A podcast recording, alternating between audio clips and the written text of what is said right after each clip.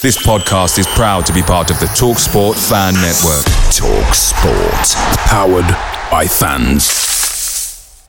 Hi, Ellis Pod fans, it's JR here. Bert's Babes, Hoddle's Heroes, even Di Canio's Dozens. We've had some iconic lineups in our history at Swindon, just like the legendary menu at McDonald's. Parkin or Austin, sweet curry or barbecue? Why not get a McNuggets share box to enjoy the debates with your mates? And thanks to McDelivery, every drop off can be a home win. Order now on the McDonald's app and you can also get rewards points too. No one wants to drop points at home, and with tasty rewards to earn, you won't be missing out. Only via app at participating restaurants. 18 plus. Rewards registration required. Points only on menu items. Delivery fee and terms apply. See McDonald's.com. The Talksport Fan Network is proudly teaming up with three for Mental Health Awareness Week this year. Beyond the pitch, beyond the results, we're here to connect fans, getting them to embrace the highs and lows of supporting your club because we're not just fans, we're a team. With two in three football fans having struggled with their mental health, we understand that life off the pitch can present its own challenges. That's why we're committed to ensuring you have the tools to stay connected with your friends and fellow supporters. Take a moment to connect with your mates. A simple text or an open conversation can make a world of difference. And if they don't respond right away, don't hesitate to follow up. Let's all take a moment to talk more than football. It's Swindon Town. Rogers is streaking ahead and he's onside.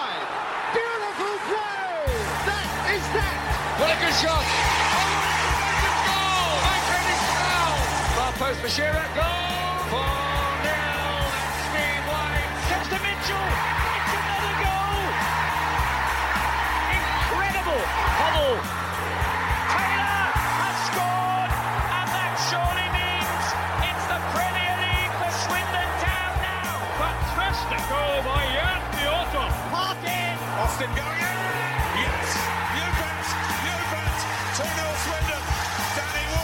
Ward. I will win this league anyway. Richie, he's hit it. It's Cradley.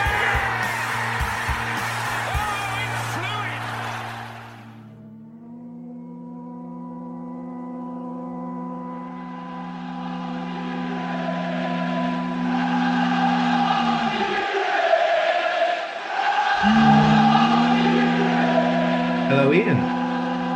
Hi, Rich. It's been a while. I've been trying to get you on the pod for a very, very long time. It's it's good to finally talk to you. yeah, you could only do Skype before, couldn't you? Yes. So I've had some uh, technical difficulties with that. yes, ti technology has advanced somewhat since we started doing this podcast. But of course, we have met in person because you were part of the Strangers Shield, and it was a delight to see you looking so happy on the county ground pitch again. I must say. Thank you. No, it was a um, delight to be there. I think um, you put on a put on a great day for for a great cause, and um, yeah, it was good to see some some familiar faces and um, to go on the pitch again. Yeah, perfect. right. Okay. So you listen to the pod. I do the pod all the time. I always ask the same question, but we're going to cut around that because we know one thing we know about Ian Herring is he is a Swindon Town fan, which is fantastic to hear. Now, before we go into that, were there any previous sins when you were growing up? Was there a Liverpool or a Man United, a Chelsea, a Tottenham, an Arsenal, or you Swindon from the start? Uh, Liverpool as well. Ah. uh, but yeah, Swindon, Swindon essentially, but Liverpool also. Yeah, okay, all right. Well, at least one of them's doing all right at the moment, isn't it? yeah. okay, so I mean, you're from the area, so you're you're Swindon born. What what are your memories of, of Swindon Town growing up? Because you used to go quite a lot, didn't you, when you were younger? Yeah, so um, I went with my brother. My dad, my dad took me and my brother for for three seasons in the sort of late 80s, early 90s, we didn't miss a game for home or away um, for three whole seasons. So, and I think back then, growing up, it was it was built on a lot of success, it seems, and um, happy memories, which is in the latter part of my life so far. That that sort of seems to have changed. But yeah, gr- growing up. Um, the, the sort of watching of football was completely different back then as well. Also, um, like I say, I was very young, but me and my brother, we used to go to away games with my dad, and we we a lot of the grounds when we went away would let us go through the turnstiles two for the price of one sort of thing. Um, would that happen now? No chance. So um, yeah, things like that, and obviously standing on the terraces. I was generally running around being a terror rather than watching the game. Well, that, that translates onto the pitch in future years by the sounds of it. But yeah, a little bit, little bit. do you remember? Do you remember your first game, or do you, or your first season? Because I appreciate if you go to loads of games, you kind of they all kind of congeal into one, don't they? Yeah, they do. And I, I was very young, um, 92, 93, obviously, but I think we started going around 89, 90, and I was only six, seven then. So it's, it's very sort of distant memories, if you if you like. But um, we used to go with the same group of people on a coach to away games, and I think the away games tend to stand out a bit more than a bit more than the home games. Um, things like the member in the Birmingham away when oh, we were four one down. no, you weren't. yeah, we were four one down, and um, my dad wanted to, wanted us to leave at half time. Went to leave. Um, gates were locked, weren't allowed out, so had to stay. And uh, six four, brilliant. So memories like that. But yeah, like you say, it does all sort of blur into one, really. Yeah, I mean, I, when you go to football now, like you sit in the stands at any level, and I always feel sorry for parents, and I'll be the same when when my kids sort of go a little bit more regularly because I think I always see the parents they, they really want their kids to just be enthralled by it because i remember vividly. I don't remember much of my, the first game i ever went to but i remember going up the steps and seeing the pitch. That's that's that's one of the just the craziest the vivid memories i have. But nowadays and this isn't youth of today because we would have been the same you know you, you they start the game watching it and then within 15 minutes they're on ipads or whatever like distracted and as long as they're not kicking up a stink. When for you when you were younger did it become just something that you used to do with your dad and your and your family? And then it became like this is swindon town. This is this is this is the club i support.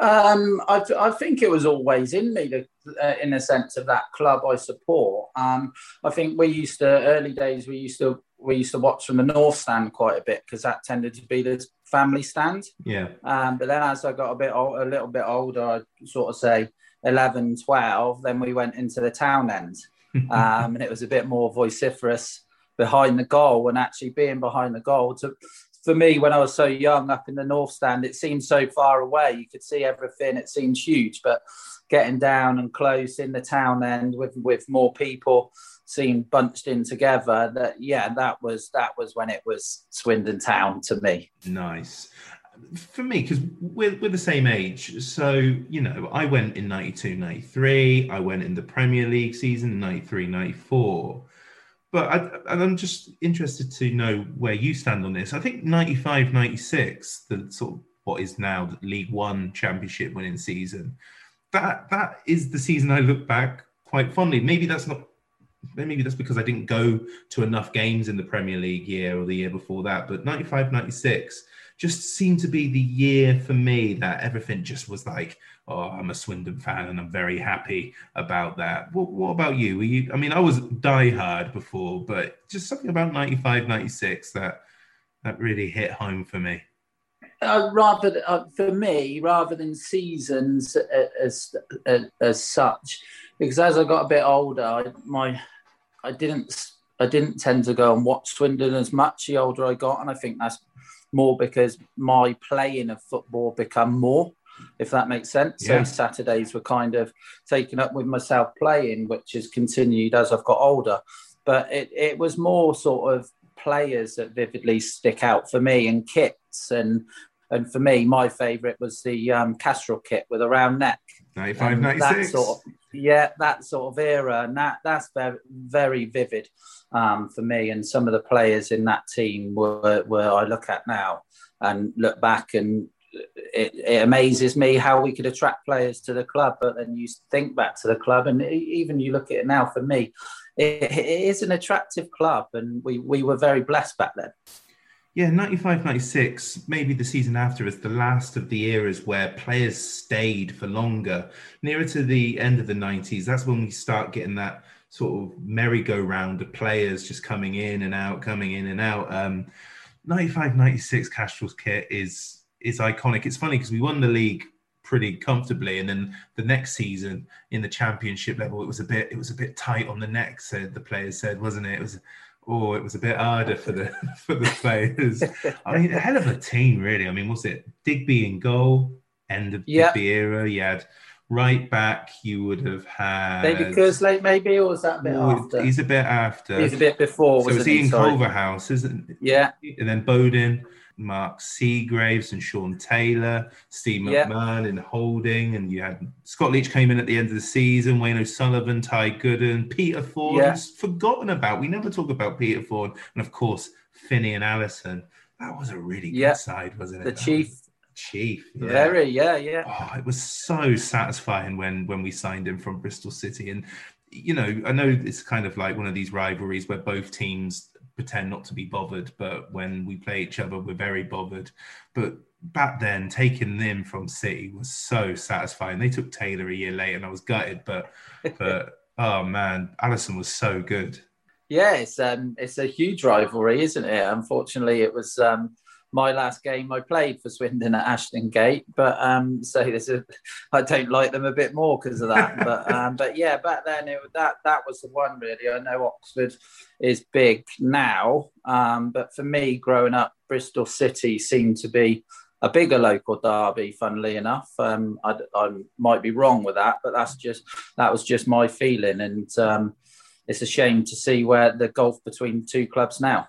Yeah, no, I mean, this podcast has discussed the rivalry over and over again, and we all say Oxford's the biggie, but everybody looks to Bristol City. It's so funny.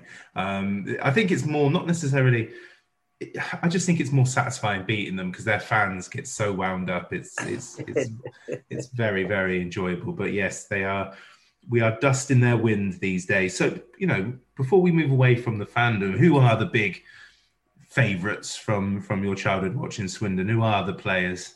Um, various. Um, when I was really young, apparently Steve Foley was my number one, but there's people like Jon Gittens, the late Jon Gittens. People, I used to love the people that wore their hearts on their sleeves. Essentially, um, Colin Calderwood was one, and um, David Kerslake also.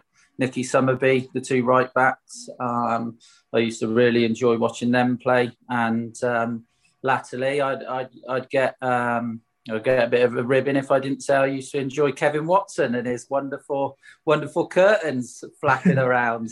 He he was he was the right player under the wrong manager. Kevin Watson was a hugely talented player, even with the curtains.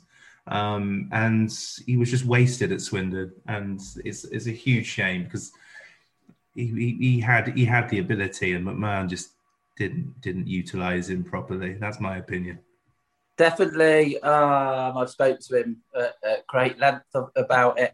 Um, obviously, fortunate to have him as my assistant at Hungerford, but um, he was brought in by Steve McMahon. Steve McMahon was a very industrious player himself, and um, Kev was brought in more of a sort of passing midfielder and um, maybe brought to the club under false pretenses a little bit. But then there was people like Scott Leitch at the club that, that were getting in ahead of him, and the, the way Steve McMahon played himself, you you could potentially see why. But no, he was a very talented footballer, Kev.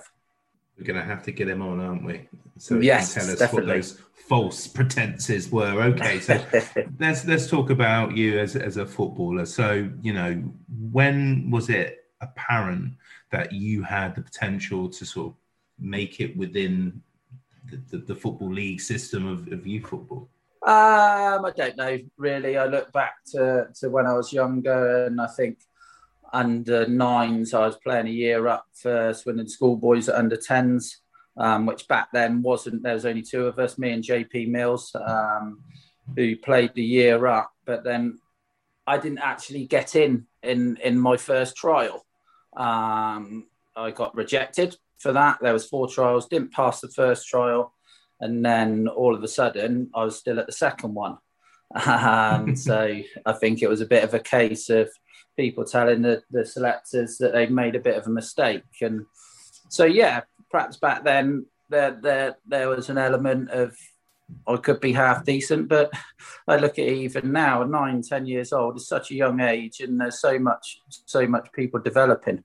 Um, but 13 was when I started playing for Swindon and had to stop playing for my local side, Stratton Juniors. Um, so yeah, that that was when really it started to sort of take a grip. And obviously, I love football. Just wanted to wanted to enjoy it and and playing for my hometown club at that at that age, brilliant. When you say enjoy it, that, that's something that I always talk about on this, especially in the early days of the podcast, because youth football is quite divisive in the, in, in the sense that that's such a young age. And Charlie Austin was on here, and he's dead against you know that that age group being in in in a youth system. They should be just enjoying football. Definitely. Did did you did it become more of was it was it still as enjoyable as it was for when you were playing for Stratton when you were playing for Swindon at that young age? More enjoyable for Stratton is something that I've started to look back on and talk more about with people, and it's everyone's got their different opinions of how they should do should do things, and and the the, the professional system, the system at professional clubs. Obviously, I think about it more, now, having a young son and yeah, I'd lo- I'd love him to, to to be a footballer one day, but I want him to be what he wants to be, and um, I think parents uh, um, are a problem um, to a certain degree, and and we see kids at six, seven, eight, nine years old on social media signing a contract for a professional club. Just let them enjoy it. And I look back and I, I stopped playing for Stratton at under 12s, went into under 13s, Swindon only. That's because of the rules you play for Swindon, and that's it, no one else. And I wish I didn't. I wish I played for Stratton with my friends, everyone I knew, because essentially you, you've got to have fun. Um, back then, I'd done the right thing for, for, for at the right time. Um, but yeah, I'd, I'd, I'd encourage anyone if you're not having fun at the game of football, then then just go go somewhere where you can have fun. And if if that is your local club and not a professional club, so be it. If you're good enough, you will always get picked up. Yeah, agreed. Yeah. So at Swindon, then, what was the setup like in the uh, in the nineties for an under twelve? um, talk me through that. Um, a lot different. So uh, early memories were we used to train indoors. I think it possibly was at Croft at the start and um, so in trainers and it, it was it was back then it was very technical ball skills and stuff. And as, as a young kid 10 11 years old you just want to run around and play football. But it, it, it started all those many years ago 20 odd years ago of the technical aspect. So i remember that a lot but um, as i got a bit older like i say 13 14 years old we used to train over greendown two nights a week. I think it was mondays might have been Tuesdays, but definitely Thursdays, and um, then we play a game on the weekend. But there used to be the old AstroTurf, and um, which wasn't wasn't very nice to say the least. Um, and then as I got to about 14, 13, 14, they decided to bring um, fitness sessions in on a Thursday night, I think it was. Monday night. Sorry, Monday night fitness sessions, and we played a game at the weekend, and then went on to the Monday to do fitness. And essentially, we were just running and running and running, and that was something that I look back on, and it really, it really baffles me to to play a game on a on a Sunday morning, then Monday evening you go into training and running, um, essentially and that that I, I don't know that might have been part of my where I look back and wish I played for Stratton type of thing. Because I just used to remember going, getting in the car, mum taking me to to play for Swindon Town, and and I'm falling asleep on the way, dreading waking up because I knew I knew what I'd be doing. But that's one again, that's one vivid memory. But um, that that did change quite drastically. That was only probably for a season or two at the most. Yeah, in the 90s, schools and football clubs became obsessed with the bleep test or the beep test, didn't they? Just doing it relentlessly. I remember back then, it was just, you, you could yeah, do no... doing it all the time, did they? Who, who were the coaches um, before under 18 level then? Uh, back then, uh, Jonathan Wales. I think it was Jonathan Wales, Mr. Wales. He was a school teacher. Um, we, I had Rivers, Chris Rivers' dad. Um, who else? I can't remember. I only really remember up into the youth team. Um, but yeah, there was there was all sorts. Um, Ian Palmer, I think back then. Chris Allen's dad, Martin Allen. Um, so yeah, no, I don't think many of them are actually at the club coaching now. No. Um, it's all it's all changed. It has got all a lot more professional. Um, Jonathan Trigg was the was the fitness fitness coach at the time um, back in those early years. But the, the, really, who stand out it wasn't so much the coaches for me. It was more um, the head of the youth development. Um, and first of all, is Tommy Wheeldon, who um, what a wonderful man first and foremost, and I have fond fond memories looking back at him. And you've only got to see the see what um, what wonderful work his boy Tommy Junior is doing over in Canada. He's going to manage them, isn't he? At some point, Yeah, he's managing them. He's changed. He's changed the whole dynamic of Canadian football, and they set up their own league and stuff. So yeah, and uh, Tom is still in the game doing certain bits down in Cornwall with for, for Chelsea satellite centres. So yeah, Tommy Wheeldon, and then latterly after him, Phil Cannon, um, who, who's also a great a great bloke as well, and still in the game doing bits for Chelsea. So yeah, them two essentially had a had a huge influence on my career. Yeah, brilliant. So under 18s then. So you made it through, which is which is great. Um, so we get an idea. Who who were in the under 18s with you at that time? Um, well, uh, so you say I made it through. I didn't actually at first. Go. So I didn't. me. I didn't. So I actually got released three times from Swindon. so um, the first time was when I left school uh, um, to get into the to the YTA. It was a YTA back then. Everyone was scholarship, youth training scheme, and um, I got released. So that was that. I thought it was dream over for Swindon at 16 years old, but um, I went out on trial to Reading. Didn't get in at Reading. They didn't invite me back. Then went to Portsmouth, um, which I absolutely hated. Um, my dad took me down there every day. I was playing with Gary O'Neill, was in uh, in the youth team back then, and I was on trial with them, taking my own training kit. Just didn't feel a part of it at all. Um, they invited me back for a second week. Said to my dad, "I don't want to go." He said, "Don't go." With that, the very same weekend, Swindon phoned me back up, said, "We want to offer you non-contract terms," and um, which I jumped at the opportunity obviously. Yeah. So then within, I think, three weeks of the start of the season, it was under 17s and under 19s back then. So within three weeks, I was playing every week in the under 19s and they offered me full scholarship forms. Did they ever explain why they let you go and then and then brought you back? No, I think, no, not, not really.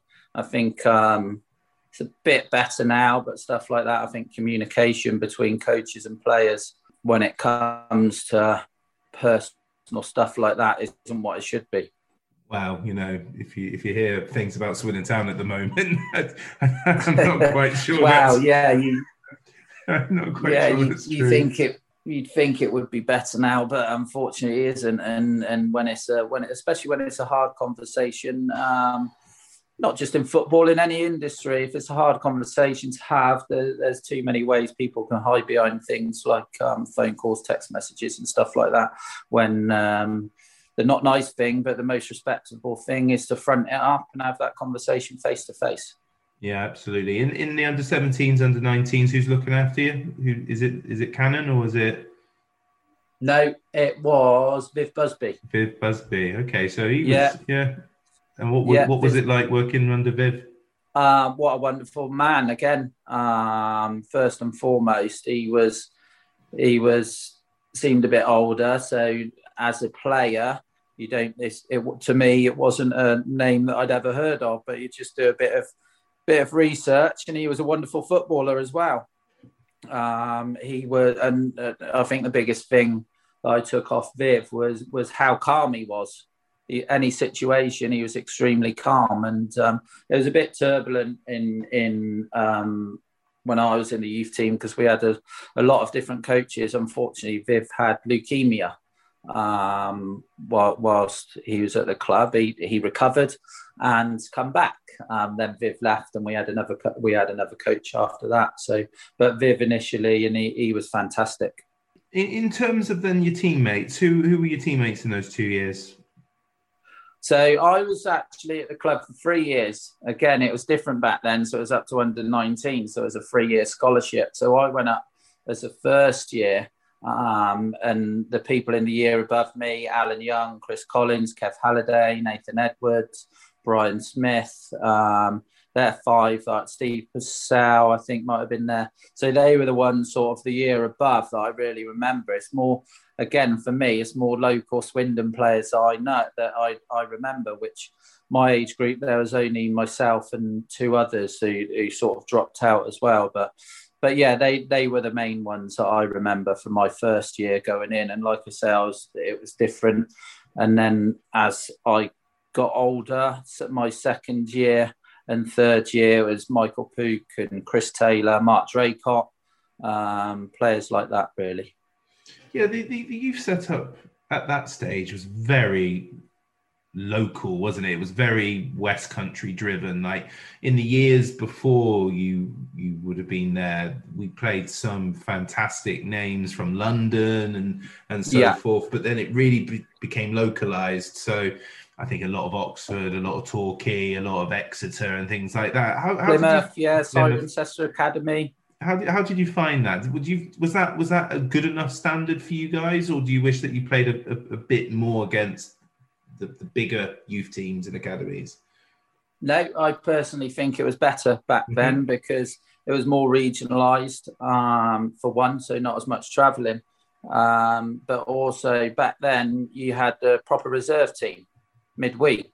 Um, so every week there was a reserve fixture as well as your, your 17s or 19s game at the weekend. So if you're performing well for the for the youth team, essentially, you will be in the reserves midweek along with the first team players that aren't in the first team squad and the first team players that are coming back from injury. And I look back on that and we, we played um, Bristol City, Robin Hulbert got sent off and um, playing against Cardiff, coming up against players like Des Hamilton. They're two that I sort of remember, but I think I broke into the reserves fa- fairly young, and the, the time I was in there, I played a lot of reserve team football. And you're playing against seasons, season professionals, um, but the young players of today don't get that, and some of them can be at the football club until they're 21, 22 years old, never played an adult game, which um, in my eyes is madness. Yeah, I think it's a really good point. And about a decade ago, when I lived in the northeast, I used to go because I live nearby. I used to go and watch Newcastle United reserves play quite a bit. And even when the senior players used to come, I remember seeing Sol Campbell. I saw Man City go there, and did um, Didi Hamann played, but they never seemed to be a part of the unit. They used just to you could see that they were just an individual that was told they had to go and play 60 minutes. It didn't matter what was around them they had no interest at all. And I think one of the players I saw that was senior, it was at, it, it was at um, Northumberland, um, Northumbria FA, so it was a Railings game. The guy yeah. just walked straight off and was driving home. You know, in the 65th minute, he wasn't sat on the bench or anything. He he he'd left and and was speeding off. It was crazy. Um, I mean, for you then, let's let's talk. So you would have played alongside Alan Reeves, Wham Cobian, and Neil Ruddock, yeah. surely. Yeah, yeah, yeah. They were uh, they were at the club. And know Reezy very well, and um, it, I go back a bit further. So when I was 16, 17, I was playing with the likes of Frazer McHugh, Sol Davis, um, Paul McAreavey, James Williams, who broke into the first team at such a young age. Um, so they were kind of the young pros at the time that were that were sort of dropping dropping back in. So, but yeah, the the the, the that reserve setup when I got to 19, they changed it. And that's when it sort of, there seemed to be only one reserve team game a month. Um, that was the start, really. Um, and that's, and the year I got a pro, I, I hadn't played a game for months because there was no reserve team games, and then with no with no sort of games behind me, you're thrust into a first team game supposed to be fully fit, and you're obviously not. Um, combination of other things didn't help me stay as fit as I should, but but yeah, Reevesy and Wankobi and people like that, they they they were regulars for the reserves. Enjoyed the old town, did you uh, back then? Something like that. And the new town. oh. James Williams is still only 38. That's I know, it's amazing, isn't it? Insane, isn't it? But I, I, I think player. I expected him to sort of play 200, 300 times for Swindon back then because he came in so young. I think he was about 16, 17, wasn't 16, he? yeah. So Yeah, heart of defence at 16. in the championship as well. Yeah. crazy. And Frazer McHugh, I remember he dipped out of professional game and then came back for a little while. I think with Notts County. Um, Yeah, he was um, he was a talented, talented player, um, but what a character as well. um, there was a lot of characters at Swindon back then, and um, on, talk to me about talk to me about characters.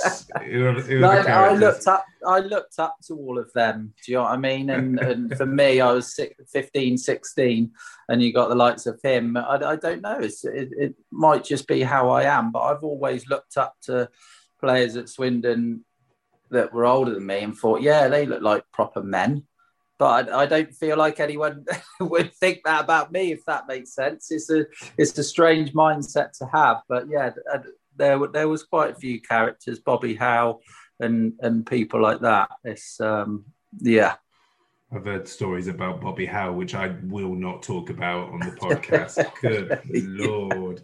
Advisable. oh my goodness me. It's funny that you say that in terms of like you looked up to them because my memory of, of, of you when you were coming through is that you looked absolutely petrifying. You you looked like one of the bigger boys that would give me a dead arm in home economics, you know, and probably the haircut it was exactly the haircut. or lack of it. Exactly. You were an absolutely petrifying looking person. That was me. I'm just like I said, I'm a little bit older than you, and I'm this weedy teenager. And then No, I think that's uh, the wrong image, Rich. The wrong image. hence why, hence why I've uh, grown the hair now. and then surely that's where Spud came from. No, I was a bit bit younger. Um, I was always the one to be dirty, so I've been called that since I was about six. Still linked, Almont Kerr. Oh, it slipped by Hazard. Well, Felix the pass wasn't that good enough. Summerbee. Good strike. Oh, oh fabulous goal. Marvellous effort by Nicky Summerbee. When when, when was it beginning to look like you were going to sort of break into the first team at Swindon? When when were they starting to sort of have you around the seniors a bit more than the reserves, and they were they were having a proper look at you? I first travelled, I think, in my second year um, of being in the youth team. First travelled to Huddersfield away. Um, was sort of flirting in and out a little bit. Um, and I played the start of that season. I played a couple of pre-season, was involved in a few pre-season friendlies. Um, so yeah, that was the first season really. But then I was there for the third, my third year, which was which was strange. There was only me, and I think there was one other that was there for our third year scholarship, and they stopped it. It was the last year for a three year, so there was second years coming in that was going to get released or not at the end of, at, at the same year I was there. So, and then in my third year, I did actually get released again. Um, I was told by Andy King that I had no future at the club. I uh, wouldn't be getting a pro at the end of the season. So um, I went out on loan to Salisbury City at the time for a month. I, I got booked um, five times in my first five games. Welcome to adults football. So um, then I went to Chippenham for a month um, was doing relatively well, and the first team had some injuries, suspensions. Andy Gurney was unavailable, so um, got a phone call, got called back, and uh, made my debut at Crewe away. Um, one one nil. Played against Plymouth, then was told by the manager then that he wouldn't change a winning team. He did, and I still hadn't earned a contract. Um, we lost away, but then by by then I'd had the conversation and was offered a six month pro. So um, looking back, I should have. I, I, don't think I should have accepted it, and that was probably that's probably my biggest regret. But um, hometown club, through fear of if I didn't get another club, what there'd always be that what if. um, I did accept it. And um, but yeah, it, it I played for my played for the club I supported as a boy, so a dream come true in that respect. But my actual pro is tinged with a bit of sadness. Yeah, yeah. I mean, I think you, you played a couple minutes the year before, didn't you? In in an end of season game, um, Wycombe. I think. Yes, I come on again. That was my yeah, debut. Yeah, that, a couple of minutes at the end. But I mean, that the fact that you Swindon Town fan, you make it all way. You're at Birmingham away for the for the six four, and just getting on, even if it's for a minute. You guys, you want to play hundreds of games. I get that, but just getting onto the pitch, having gone through all of that youth football, that disruption, all those releases, just to get on there. I mean, if if that's that's your cut to credits in the film moment, isn't it? It's, it, it, it even though you probably don't think about it at the time, it must have been a huge deal just to get on. Yeah, massive. It was. Uh, I won't ever forget the, the that Wycombe game. How I made my debut, and it's something that stuck with me. And I try to you try to tell players now is because I was itching to get on there. So I had my shin pads on, I had everything, boots tied up, everything, shirt on, just a bib over my shirt. I was ready. I was ready to go whenever I was asked upon. Steve Robinson was next to me, socks rolled down, boots undone. I think Matty Hewlett went on, uh, when got injured with two minutes to go. Kingies turned round and said, um, Robbo, you ready? He said, no, put the kid on, he's ready. So that, that for me, I'll never forget that, what Robbo done then. And, and I know, and I look back and I know why he done it. And so so the gaffer then has said, "Go on then, Spud, you're on," and that's how I made my debut. So yeah, that that I was I was itching to get on, and then there's a pitch invasion afterwards, and I'll never forget that moment.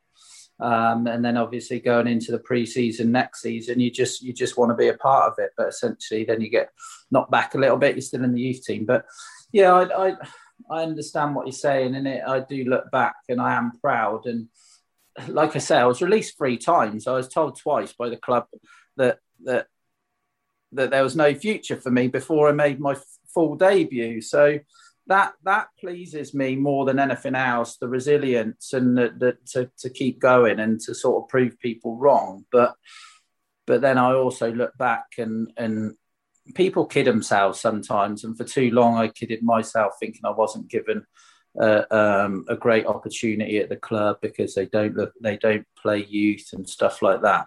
And that was wrong. I was given a lot of opportunities, but um, I didn't knuckle down enough. And I think the ones that, that that do really make it, once they make that first game, no matter who it's for, their debut, whether it's the club they support as a boy or whoever, that's when it gets harder. Mm. And the ones who think they've made it are essentially the ones like myself that tend to have a bit of a bumpy ride in the rest of their career.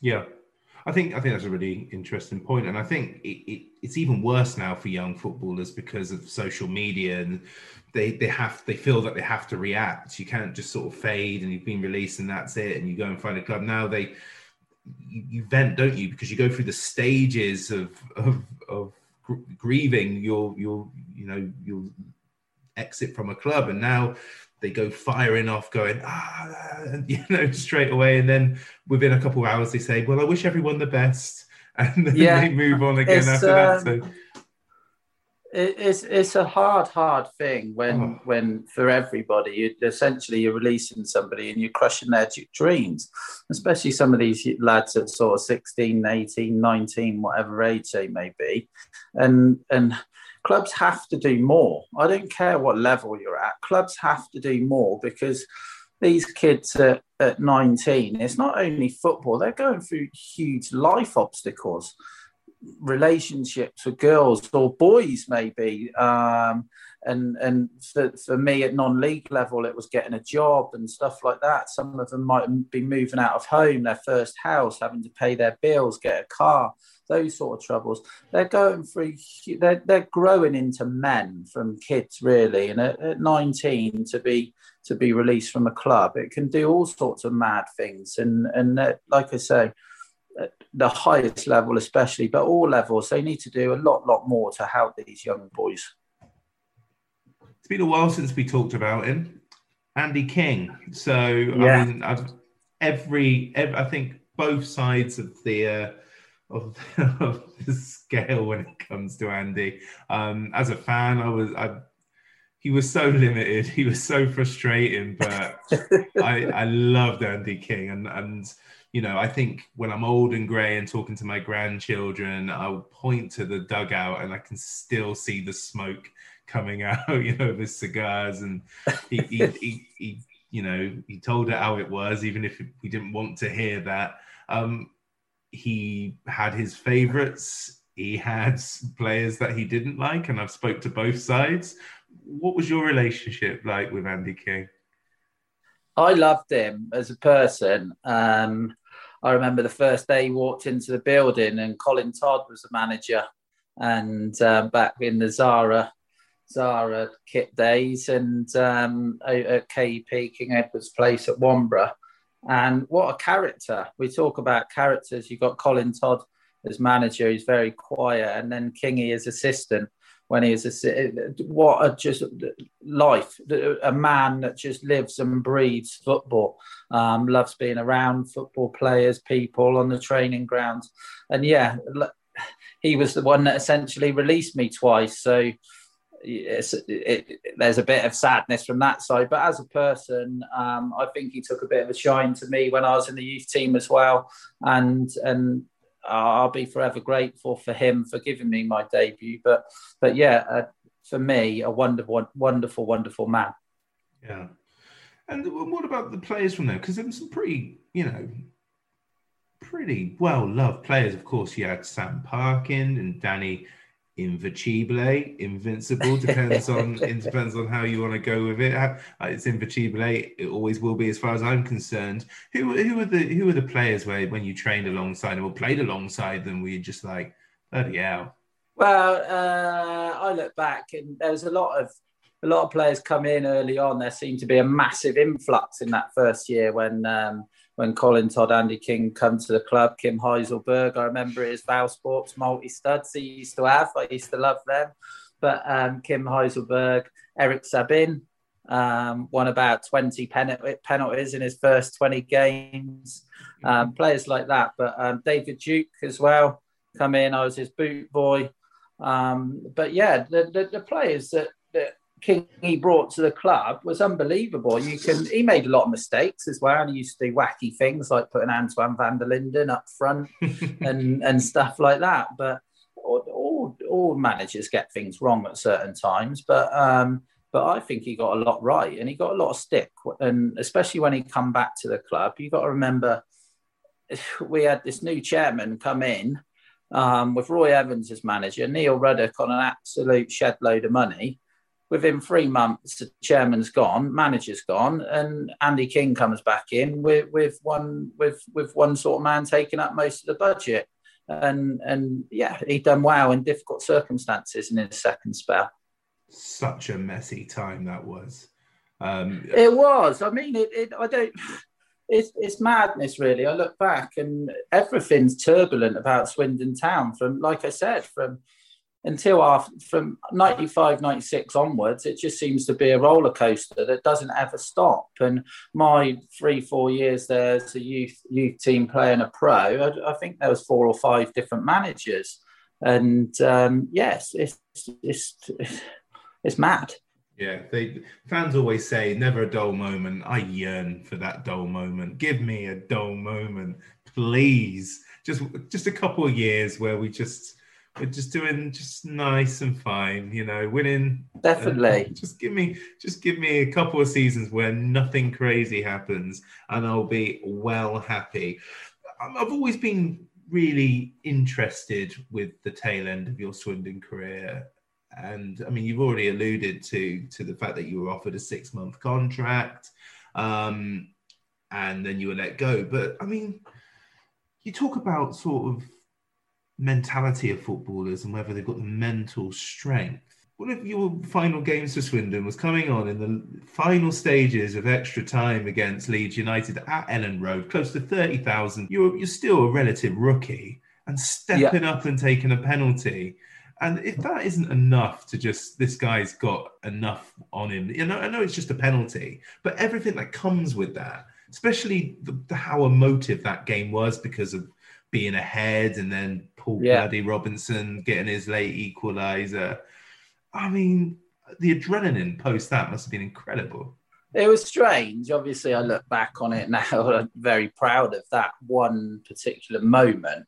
Um, but it was strange. I was in the dugout on the bench and and sort of being at Elland Road. That my overriding memory of it was the amount of the the amount of Swindon Town supporters behind the goal.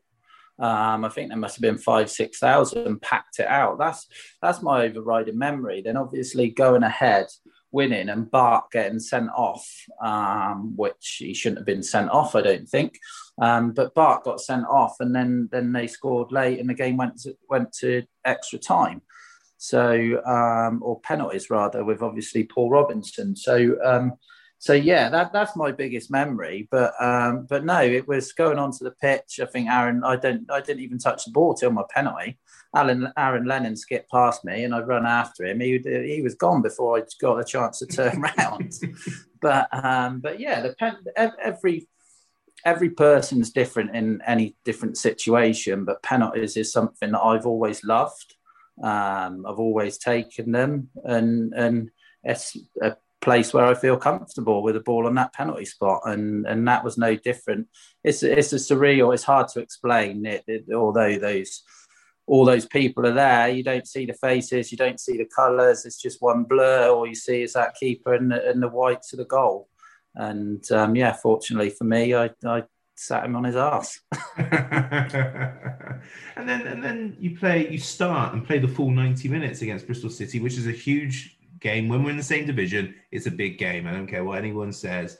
We lose it, but it's it's not. You know, it was Bristol City were better than us at that stage. You know, it wasn't it wasn't it wasn't a disgraceful sort of showing. I remember Mooney take it, you know, put us ahead, and then the future Swindon lads, Peacock and Brown, um, doing the rest, unfortunately. But again, I mean, you got to remember at this stage as a fan, I'm just seeing, I'm remembering that you play, you're coming on against Leeds, you know, scoring a penalty, you play 90 minutes in a derby, and then by the end of the year, you're at Chippenham Town.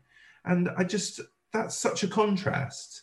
You know, I, I, I, I don't understand why that that happened to the devil. I mean, it, was there a reason? Was it simply that the six month contract meant that there was no league clubs that wanted you, or what happened?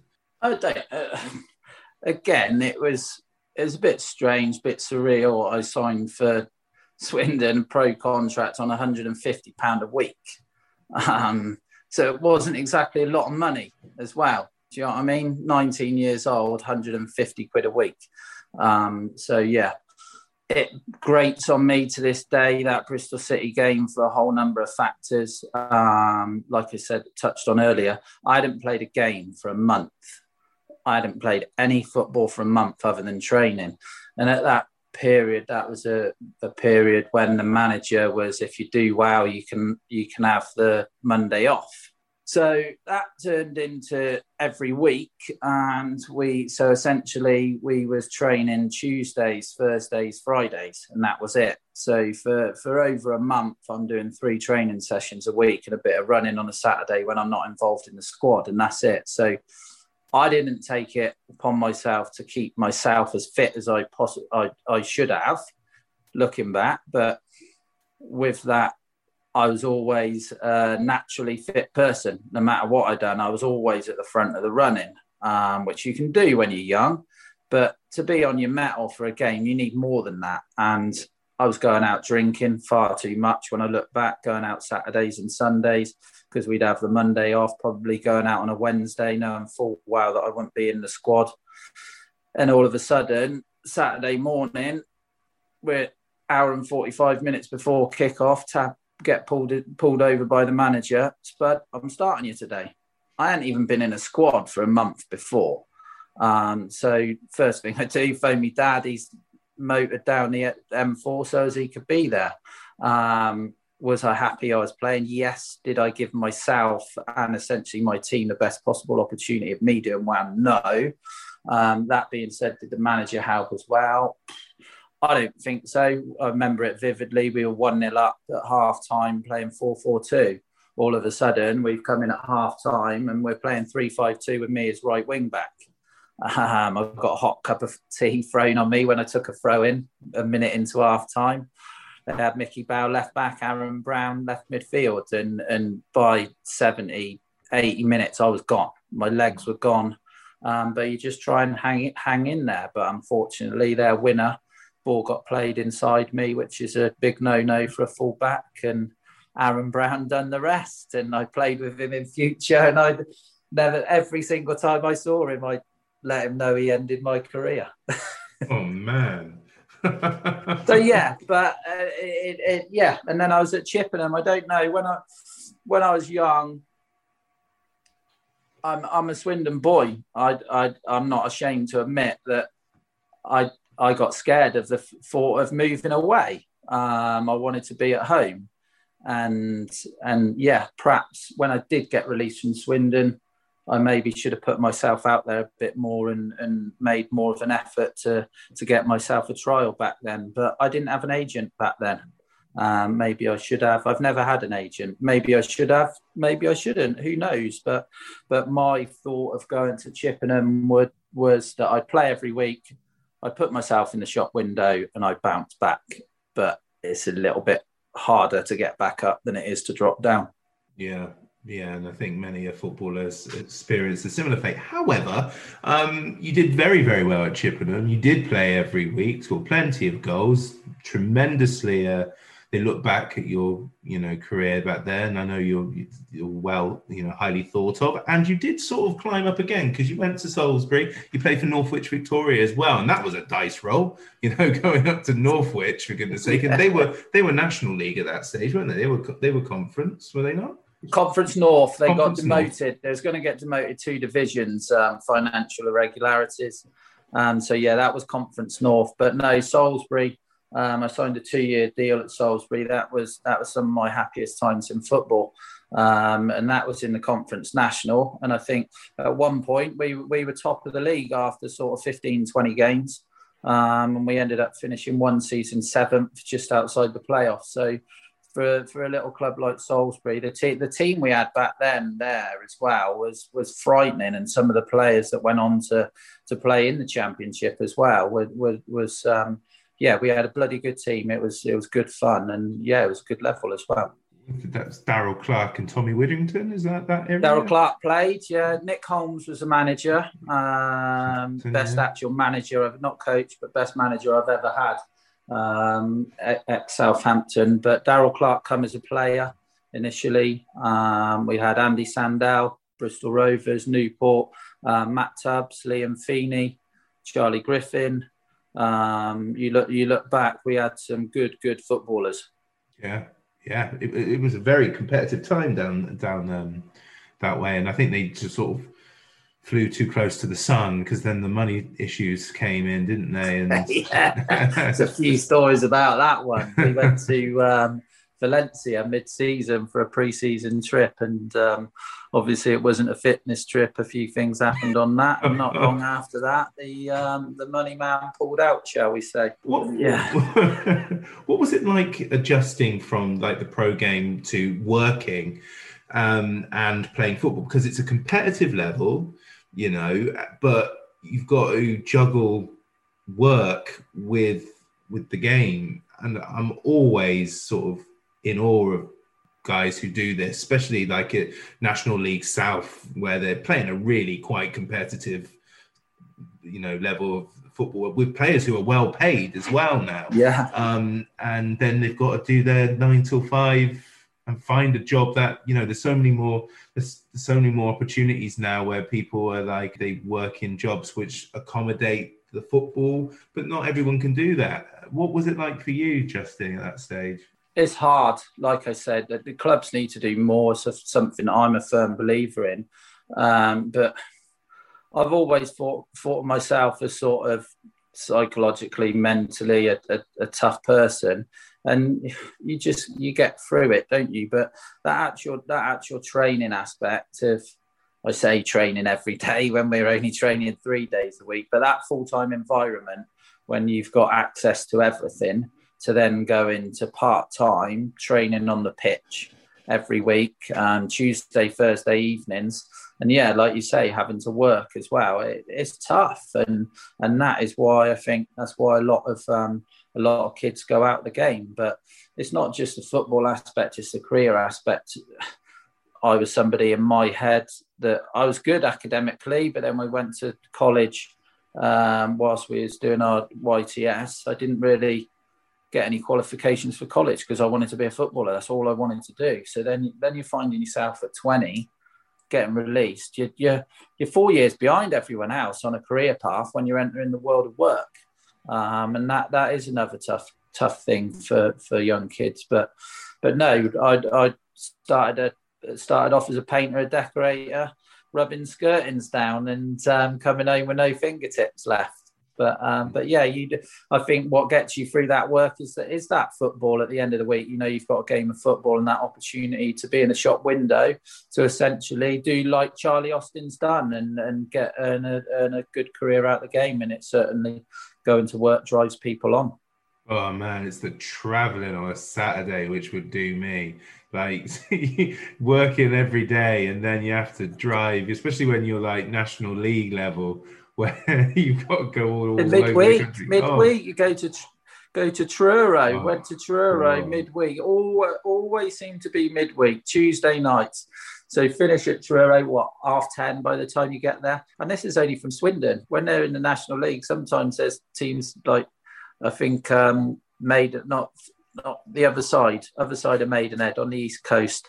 Um, so that trip for them, but we come back from Truro, left at half ten in our cars, and um, one road closed, so we had to go around a toll bridge, get up there, another road closed, have to do another diversion. Then we're heading back towards Bristol, and then that junction onto the M4 shut. You end up getting home at four o'clock in the morning, back up for work at six in, for the next morning.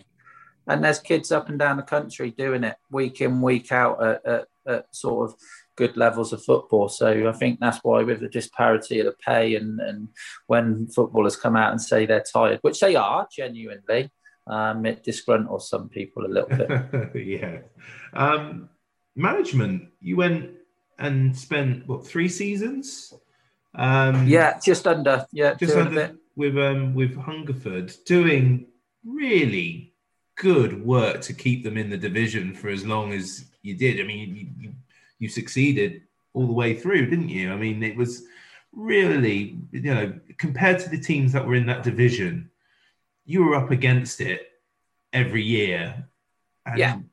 You, you kept them up. I mean, in terms of like you as a manager, who who are the is it is it your time at Salisbury? Are they the main, is that the main influence of your of your management career so far? Northwich, Northwich Victoria as well. Um, yeah. That was a huge. I was only there for a season, which was unfortunate and sad because Andy Priest is the manager, Priest, yeah. um, who's the assistant with Jamie Vermiglio at Chorley now. Vermig's played with us as well.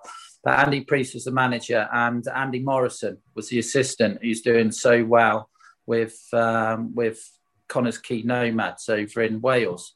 Um, he is an unbelievable coach. Um, the the belief that he can instill into a person is um, I've never experienced anything like it, and and just how he is, he's he's a proper leader of men, um, and you know you you always know he's got your back. But essentially, as well, the his knowledge of the game is, is second to none, and so yeah, for from for me. Nick Holmes and Andy Morrison are two are two that I take a lot from, but also Michael Gilks as well from when he was he was at Hungerford as assistant. Um, he's another one that, that that I take a lot of things from. Um, so yeah, essentially, I look back and I'm very proud of the work I've done at Hungerford. Um, it was extremely turbulent, um, and I'm proud of the stuff that I've done off the pitch as, as well as on it.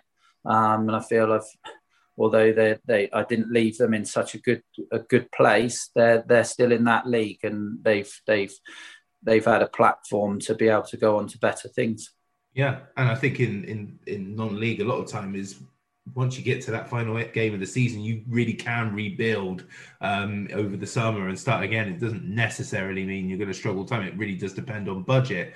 So where does where does the relationship with Kev Watson come into play during all this? Because obviously this is someone that you saw play for Swindon, and then he's your assistant. So um, the Jeremy Newton, the old Swindon, uh, he used to be at Swindon Town, Nutty. He was initially my assistant there. Um, he got let go by Swindon. I phoned him up, asked him if he'd come and help me, which he did. He left at the end of my second season to go to Southampton for a full time position. So I was stuck, no assistant, sort of had a little think, ummed and ahed about it um, people I know, and then just saw one day on Twitter Kev Watson out the game, kept putting it on if there's any opportunities. So I just took a long shot, um, messaged him, asked if he'd be interested. Um, he said, Yeah, can we have a chat? I said, I'll come and meet you. So I drove to Chigwell, centre of London, where he lives, um, which I think went down well with him, and he was surprised I'd driven all that way. But for me, as a as a Swindon Town fan, to have a coffee with him was was, was an honour in itself. But sat and spoke to him for two hours, um, and at the end of that, he, he the, the deal was done. He was my assistant, and um, he he used to travel Tuesday, Thursday evenings, two and a half hours.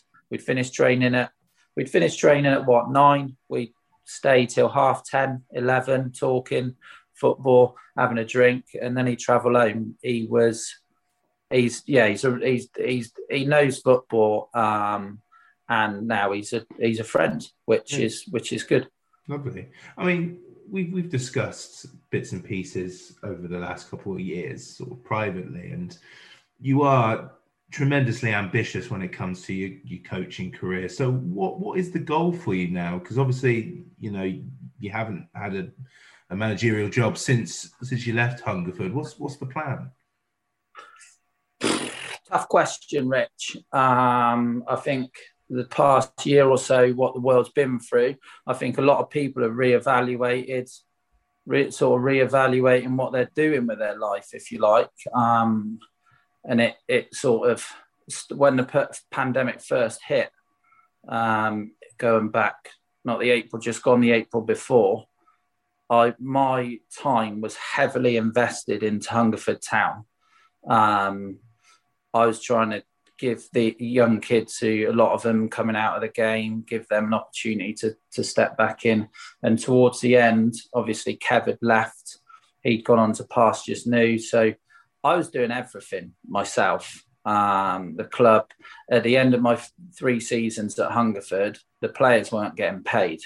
Um, I used to do things. I'd, I, i would go and pick up cash, pay it into my own account, and pay all the players individually, just so as they could have money before a game on a Saturday. I'd turn up and there'd be like ten pairs of socks. I'd buy them out of my own pocket. Um, just so as to, to create a, a, a, as professional environment as we possibly could. They're just two of the little things that goes on behind the scenes at a, a club with not such a good infrastructure, if you like. There's at a high level of football. Um, I pay for training pitches myself rather than rather than training on the on the pitch to try and save it, so to give us every possible opportunity to play better football. All those sort of things, and then all of a sudden, when you're when you're invested everything into football and bang that stops and also you get to spend time with your family and your young son who you thought you might never be able to have um, because of documented we've gone through IVF, you kind of reevaluate everything. Um, and to spend that time, there was sort of no offer on the table from Hungerford. Um, so I sort of made contact, and I think it was always a given that I'd stay there yeah. um, because of my time at the club. But there was numerous changes that I wanted to make, and I know all I ever I didn't ever ask for a lot from Hungerford. All I ever asked for was no matter how low that budget is, that it stays till the end of the season. So as I can sign players, knowing that if I'm under budget, they'll always get their wages, which weren't a lot as well, and that was always broken. And the last one was training pitch, which I was promised. That was all that was broken. Um, so there was numerous things. I'd done a lot of lot of work on the psychological side of things. We brought in PlayerTek vests, which I'd done all the analysis for myself as well. But I wanted to, I was heavily invested in the psychological side of it. And I wanted to essentially bring in a sports psychotherapist. So these are young men. I haven't got, I'd had players that are dropping out of college courses, suffering from anxiety, having problems at home, bursting into tears in the office. Now, I, I can communicate with them and give them all the support they need, but still niggling at the back of their mind, I'm their manager. And if they can't, if they can't, some will have a closed book and not express everything to me through fear of weakness. So I wanted to cut the budget, spend more money rather than players on proper psychological support. That wasn't supported. So that was a fundamental reason why I left. Now, obviously, with that, I've still not got my UEFA B license. So because of getting rejected on it whilst I was Hungerford and what have you. So now I'm at a position where I'm 37 years old, spending a lot of time with my son. Um, do I want to go back into that environment? That's that's something I'm mulling over. I love football. I will. I really want to be a success as a manager. Does that mean that that I'll I'll do that at the the sacrifice of my family? No way not not again. Um, if it's at a club where I'm supported and the proper infrastructure and people around me can give me the, sort of support I require, yes. Um, but if it's somewhere where I'm going to have to do everything, no, because my family are much more important. Absolutely. So yeah, to sum it up, I don't know. I don't know. I've done a showcase game, uh, helped out with a showcase game at the weekend.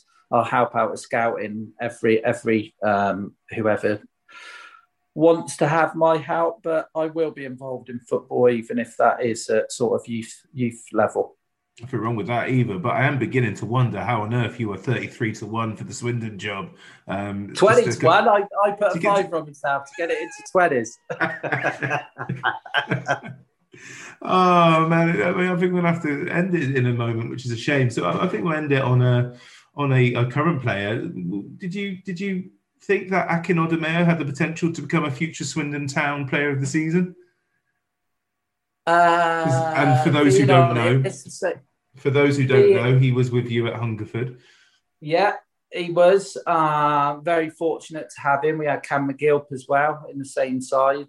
Um, but no, AK, he um, we got him in from Reading, needed a centre half, brought him in as a centre half.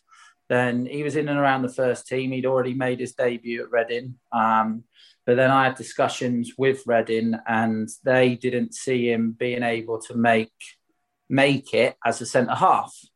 Um, so they asked if if we'd look at him in midfield.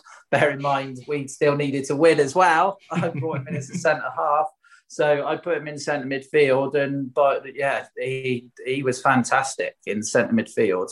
Um, so much so that that he got called back, and he was in around the first team again. Um, they felt he had a better opportunity to make it at a higher level there. So he signed for Swindon, and obviously I was delighted for him. Did I think he'd be able to play 30, 40 games and be exceptional week in, week out? I'd, I'd say no but I'm glad to see that he's proved me wrong and he's done as well as he's done. And he is a great kid with a great family behind him as well. So, so yeah, re- really pleased to see him do so well. Go on, take a little bit of credit. I, I gave him an opportunity to play men's football, so and that's what that's what some of them need. Some of them just need an opportunity. Look at Scott Twine, and and there's there's there's too too many of these players, especially at Swindon, that that that don't get an opportunity because they either leave the club too soon because they know they don't get an opportunity at Swindon Town, so they leave before they're 15, 16 and go on to a Man City or, or Chelsea or or someone like that, or they stay at the club, don't get an opportunity, and then they filter out. But somebody like Scott Scott Twine, do I blame him for going? No, I most certainly don't. I'd have done the same in his situation. Yeah. Lovely. Ian Herring, thank you very much. No problem. Thank you, Rich. It's been a pleasure.